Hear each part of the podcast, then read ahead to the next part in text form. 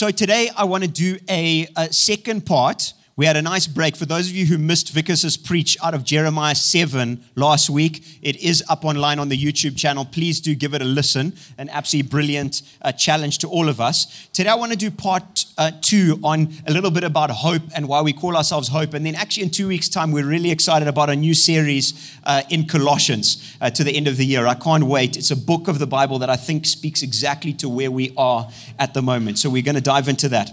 We're going to look at part two, and I want to call this uh, the heart of hope. The heart of um, Hope Church, the heart of us as we want to follow Christ, as we recognize that Jesus is our only true hope, that as we shared two weeks ago, that He's the only true hope, He's the anchor in the storms of life, and that He'll never disappoint us now and for all eternity. Um, he's going to be that um, sure promise that no matter what we go through in this lifetime, He'll be with us to the very end. And maybe some of you are checking out faith, and maybe guys have said, Oh, it's just, it's so fun. You must come and explore it and, uh, and, and just give your life to God, and everything goes amazingly. Um, that's not the case, and Jesus never promised us that. But He promised us He'd be with us, and He promised us He would give us a hope and a future now and for all eternity. And so if you're exploring faith, um, I want to say He'll give you a purpose that you never ever thought you could have but most definitely, he's not a slot machine who makes your wildest dreams come true. Um, we live in a, in a broken world, but we can have huge purpose. And so I asked Rory, thank you so much for getting me this little illustration that I'm going to use for today's message. So, the first thing we're going to look at is the seat, which Dave did so well on uh, today drumming. Um, so, he did so well sitting on that. Now, if we imagine this seat over here as being what we're built on the hope of Christ, useful for all of us, effective. So just remember that. And then we're going to look at the three legs that raise this up so people can see the hope that we find in Christ. And the first leg of that chair that raises up who God is to us individually and to everyone else around, the first leg of that chair of faith, as it were, is church being a place where people can explore faith. The only way that people come to encounter the living God, come to encounter who Jesus is, if there's an opportunity to explore and to ask questions. You know, Jesus was electric. People were desperate to be around him. In fact, uh, we've just got our youngest daughter, Erin. It's so sweet. We've just got her um, her own Bible. So she's six. Yeah, she is six. I should, I should remember that. So we bought her own full Bible. And this is the funniest thing that she said to us two days ago. So she wants to read her full Bible. Like, where's a good place to start, Dad? So I said, well, Mark is an excellent part to read, a, a great part of the Bible to read, talks about Jesus' life. So here we turn to it. She's like, well, the thing is, Dad, I've already read two Bibles. I know who Mark is. This is my third. Um, and I was like, okay, sorry, Erin. Obviously, you know things a bit more than me. Um, but, but the point is, is that you read through Mark, and just now we were reading this morning, well, she was reading to us, spoke about the fact that Jesus had to keep moving away because the crowds were so vast. Now, obviously, some were coming because they just wanted a spectacle. You know, there's people who want to come to Jesus because he's just going to make my problems go away. He's going to heal me of this disease. And he does do that. He primarily does more than that. But people, people were desperate to be around Jesus. Those who didn't know Jesus were desperate to be in his presence. And so, yes, there was a buzz of the latest miracle, uh, a lunchtime snack. Guys got free food out of Jesus. It was amazing, you know, bread and fish. Uh, so, guys loved it for that. But many truly knew that there was something different about him there was something that drew people towards Jesus. And in many ways, he was just an ordinary man. He was a carpenter. Um, well, we know that he wasn't as Christ followers, but he was a carpenter. Um, he lived an ordinary life. There was nothing attractive about him compared to anyone else, but he was electric. There was a man called Zacchaeus who was obviously quite a short guy. It shares the, the passage. And he was, uh, was not liked at all. He was sort of in the tax collecting realm. Guys knew that he cheated people out of their money, out of their finances. And he just had to catch a glimpse of Jesus. So he climbed up a sycamore tree. And the amazing part of it is that he was desperate to explore faith in Christ. But Jesus sought him out more than he explored. So Jesus actually stopped. He looked up and he said, Hey, Zacchaeus, just so you know, I'm coming to your house for dinner tonight. Transform Zacchaeus. But Jesus was electric, and people wanted to explore, and Jesus noticed them as well. There was a, a Jewish leader um, called um, just forgotten his name now. Nicodemus, there we go, came to me. It's good to know that. He came to Jesus at night because he was afraid about what people in his sphere of influence would think about him. So he came to Jesus at night quietly and he said, Jesus, tell me about who you are. Jesus spoke to him about what it means to be born again. But this man who was in, who had everything he needed in terms of religious circles, was desperate for something more. He knew he could find it at Jesus, so he explored. He asked questions. A lady had been bleeding for 12 years, debilitating. And uh, she just reached out to touch him in the crowd, and she was instantly healed. And, and, and it demonstrated to everyone around the faith that, um, that she had and what God wanted to do, how he singled her out from the crowd. He said, Hey, who touched me? And everyone was like, Well, Jesus, everyone touched you. I mean, it's bustling crowd. He's like, No, there's someone specific who touched me. And he spoke to that lady and changed her life. And so Jesus was electric to be around. These people knew he wasn't ordinary. They couldn't put their finger on it, but they just knew there was something more. We believe that too here. I believe it with all my heart. We believe that as a church team. He was no mere man, he was God in the flesh. And so if you're exploring faith here today, if you, if you feel you've known him for many years, there's more and there's always more. There's more in our relationship with Him, or there is a relationship with Him if you don't have one yet. And so we want to hold that out. Maybe you're searching. We want to say that life is about Jesus. You can find who He is Jesus, the hope of the world. And it's our greatest prayer and desire that as a church here, we would always be open to anyone, regardless of where they are on that journey, because that was Jesus' heart and it's His heart today. So if you're exploring, if you've never given your life to Christ today, you're so welcome here ask questions at the back. Join a, join a connect group. Come and chat to us. Please tell us more about faith. We're going to be running lots of alpha courses, an introduction to the Christian faith in months to come. But we want to be a place where you can explore this Jesus who's changed my life and many others. So if you're an explorer, you're a skeptic, you're confused, maybe you're disillusioned in your faith. Jesus is drawing you, and he, all he asks, which I said in the notices, is that you take one more step towards him. Just take one step. That's all that he asks. And uh, there's some great passages in scripture that talk into this. Romans uh, 15, verse 13. It's going to be all about hope again today. It says, May the God of hope fill you with all joy and peace in believing, so that by the power of the Holy Spirit you may abound in hope. He comes to fill us.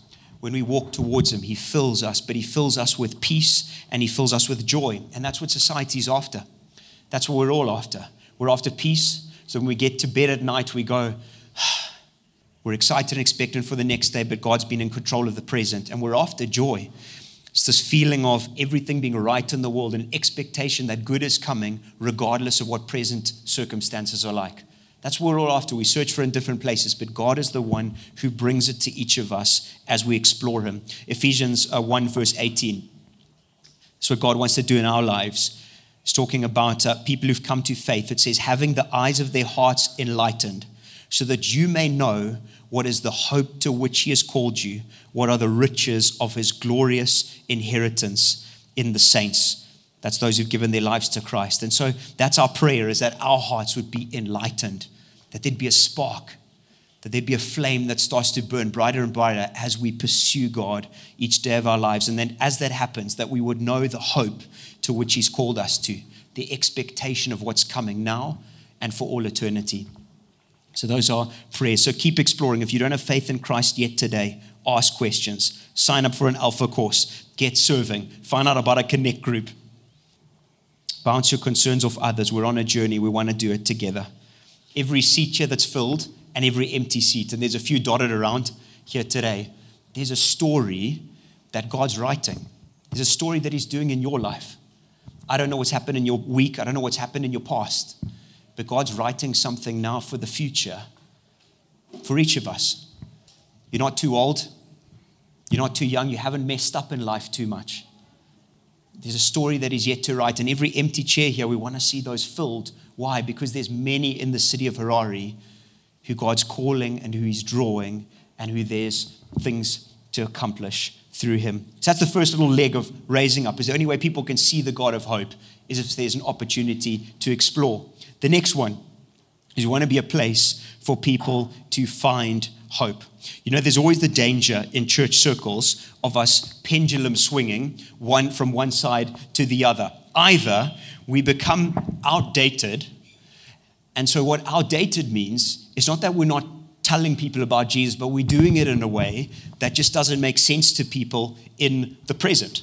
So, an example of swinging to that side would be you know, the first time that churches, you know, I don't even know what these are called.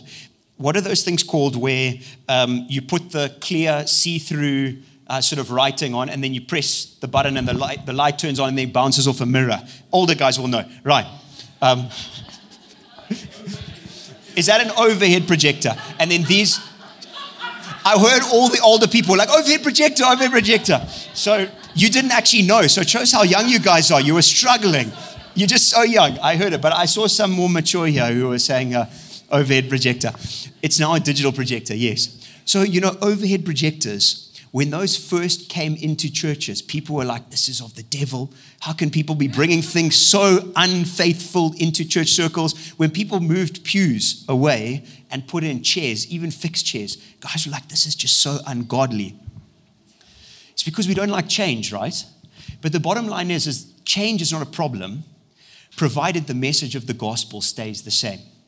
If the message of the gospel starts to change, that's a problem because the gospel is the same as it was in the past, now, today, and for all future. Jesus dying for us, that must never ever change. But the way that we present it can change with the times, that's okay. So we can swing to one side to say there must never ever be any changes, um, everything stays the same. So that's one side that we can be in danger of. We can also then swing to the other side to say, no, no, actually, the message of Jesus, that can change. I'm not saying it can, but this is how people can say things. And so on the far extreme over here, we just kind of become churches that are just motivational, self help, tick seven boxes. Once you've ticked those boxes off, do this, do that, everything goes well for you. If you sort this out, you never get sick. If you do this, nothing bad happens to you. If you do this, Jesus will always be close to you. Self help, motivational self help. We can go to that dangerous side, which we're not preaching the gospel anymore. What are we supposed to do? What's God called us to do? is to change, yes, with the times. We can have things on a screen like this, that's okay. We can do those sorts of things to be relevant. We can have great filter coffee, of course, and tea, rooibos as well. Um, not Earl Grey yet, but maybe we'll add that if there's some desperate people. We can do those things.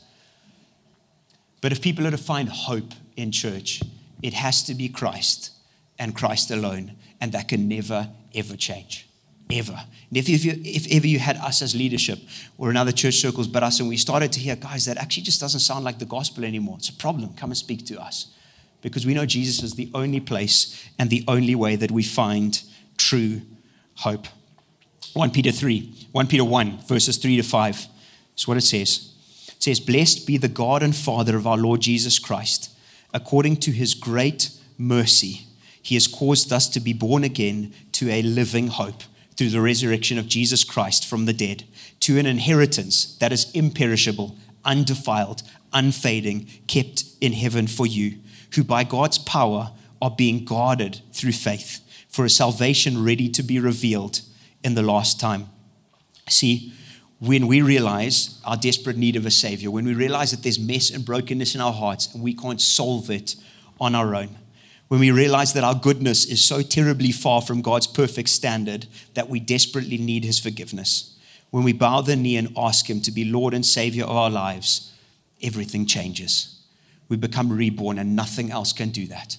No amount of trying, no amount of self help, no amount of pursuing something can do that. It's a supernatural work that God does in our hearts, the God of hope. He's the only one over there who, because of his mercy, because of his love in spite of our mess, he causes us. Notice how it doesn't say we can get ourselves born again. That's what Nicodemus was after. He was saying, God, it just seems that there's something different about you, Jesus. That's why he approached him. And Jesus says, You need to be born again. And Nicodemus, very logical man, says, But what do you mean? How do I get back into my mother's womb and you know come out again? How, how does this work? Jesus is like, No, not born of water, born out of a womb, but born of the Spirit. You become a new being, transformed from the inside out. So Jesus caused us to do that into a living hope, not a hope that's going to disappoint us, not the hope of our successes, not the hope of our bank accounts, a hope that will last beyond the grave, the most important type of hope. An inheritance that's imperishable, undefiled, unfading, kept in heaven for you. And then look at this for those of you who've given your life to Christ, or you're thinking about giving your life to Christ, who by God's power are being guarded through faith for a salvation ready to come. Once we give our lives to Christ, it doesn't rely on us and what we do, it's on Him. He's the one who changes us, and therefore He guards us and He keeps us. So, a place for people to find hope. We become new, everything changes. Our desires, our focus, we have an eternal destiny. And so we always want to be a place here where people are giving their lives to faith. You know, those of you who were here last week, I think there was three people who gave their lives to the Lord um, after Vickers' after Vickers' preach responded to the gospel. That's exciting. We want to see that more and more. We live in a culture, um, a, a, more westernized culture, you might say it, but where you just don't really respond. Even to put your hands up in music, even to clap, is like a terrifying thing for us. I mean, a rugby game, we'll be shouting at that TV, or our kids are playing rugby and we'll be screaming on the sidelines, come on. Suddenly we get to church, we're like, oh my goodness, no, no, no, we just to clap or raise our hands, that's terrifying. No, God's way bigger than a rugby game. He's way bigger than screaming at a TV screen with players or, frankly, nothing compared to him. We can celebrate, we can go all out. We can celebrate when people give their lives to Christ. He changes everything. And the final thing, the final leg that raises up Jesus. First one, a place for people to explore faith. Second one, to find hope. Thirdly, a place for people to follow Christ. Hebrews 10, verse 23 to 25. That's what it says here. It says, Let us hold fast to the confession of our hope without wavering, for he who promised is faithful. Let us consider how to stir one another up to love and good works, not neglecting to meet together as the, is the habit of some, but encouraging one another, and all the more as you see the day drawing near. How does this work? How do we help ourselves? How do we help each other to follow Jesus? How do we do it? How does that happen? How does it come about? Well, it shares it there. Let us hold fast to the confession of our hope. It's us building ourselves and grounding ourselves in Jesus and what He's done, growing, learning, reading our Bibles, coming along here on Sundays, making it a priority. You know, we can easily have the tick box and go like, "Ish, man, there's no sport on. Uh, our kids don't have sport on a Sunday. There's no fishing competition. There's none of this, none of this. Oh, okay, guess we arrive at church. No, this is the most important priority. You'll never ever regret it. Moms and dads here today, you will never ever regret the stand that you make for Jesus in your kids' lives. So often I've had many conversations with parents with their children in their teenage years and 20s and just going, we just don't know why they're not following Jesus. We've said, well, how did things outwork sort of when your kids were young, when they were three, four, five, six? How did it outwork? Oh, we, we sort of sometimes did church and occasionally when we had time, we, we did this. And yeah, we didn't really pray together or read the Bible at home. We, we kind of just, we got busy will say, but those are the most important things. Those are the most valuable things to do. And so, if you're a parent of young kids here today, make Christ a priority. Make doing uh, godly things a priority. We loved it two weeks ago. We did a, a, marriage thing, last minute.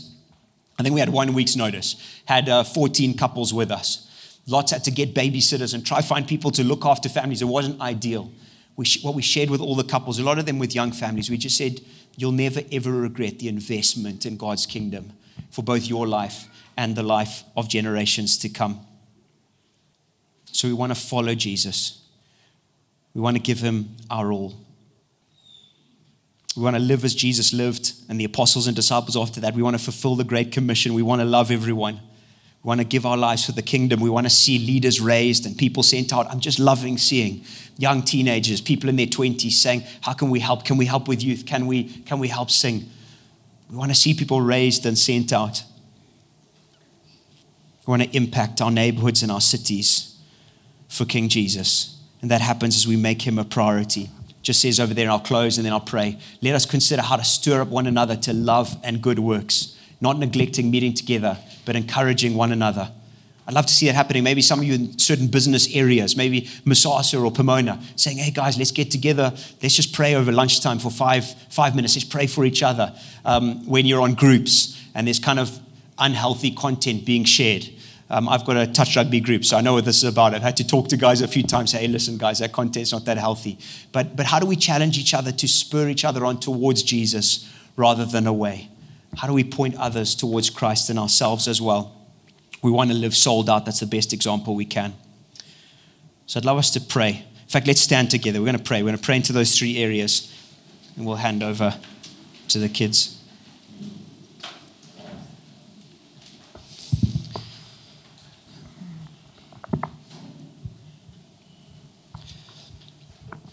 Yeah, we're just going to pray and then we're, we're going to sing. Maybe Cara will just lead us in, in You Are God Alone or something, or Hosanna, whichever you'd rather. Out of those two, that's great. Let's just uh, fix our eyes on, on the Lord. Uh, we're, in different, we're in different camps, we're in different places. If you're here and you've been exploring faith, maybe a friend's invited you, maybe you've heard about the great kids' work, maybe a friend, yeah, has been chatting for a while and you thought, hey, let me just try it out. I want you to know that Jesus loved people who explored faith. He spotted Zacchaeus up a tree out from the crowd. He had time for Nicodemus in the middle of the night. He noticed a lady who'd been bleeding for many years. And so, if you're here and you're exploring faith, I want to say you're so welcome, but it doesn't stop there.